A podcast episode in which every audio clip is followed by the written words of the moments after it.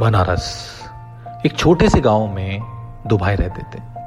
एक का नाम था मोहित, जो शहर का सबसे बड़ा बिजनेसमैन था, और दूसरा मंगल, वो शराबी था। मंगल गाँव में अपने भाई के पैसे से रहता था, पूरा दिन शराब पीता रहता। वे किसी की बात नहीं सुनता। छोटे भाई मोहित ने उसे समझाना भी बंद कर दिया, क्योंकि मंगल उसका बड़ा भाई था। वह गुस्सा होता, लेकिन हर महीने मोहित उसे पैसों की मदद करता। एक दिन गाँव के कुछ लोगों ने इस समस्या के बारे में दोनों भाइयों से बात करने की सोची। वे पहले बड़े भाई के पास गए, यानी मंगल के पास। मंगल हमेशा की तरह शराब पीकर ज़मीन पर पड़ा था। लोगों ने उसे उठाया, कुर्सी पर बैठाया और शराब पीने की वजह पूछी।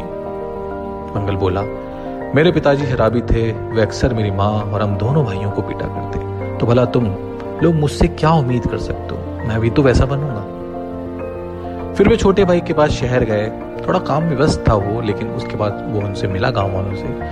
गाँव वाले लोगों वाले लोगों ने फिर से वही सवाल किया उनसे। क्या आप इतने सम्मानित बिजनेसमैन हैं?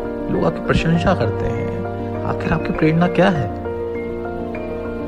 मोहित बोला, मेरे पिता नशे में रहते थे, हमें पीटा करते थे। मैं चुपचाप उन्हें देखा करता और तभी मैंने डिसाइड किया कि मैं ऐसा बिल्कुल नहीं बनूँगा। मुझे तो एक सभ्य, सम्मानित और एक बड़ा आदमी बनना है। और वो मैं बना मोहित ने अपनी बात पूरी की। दोस्तों, हमारी सोच ही तय करती है कि हम क्या बनेंगे।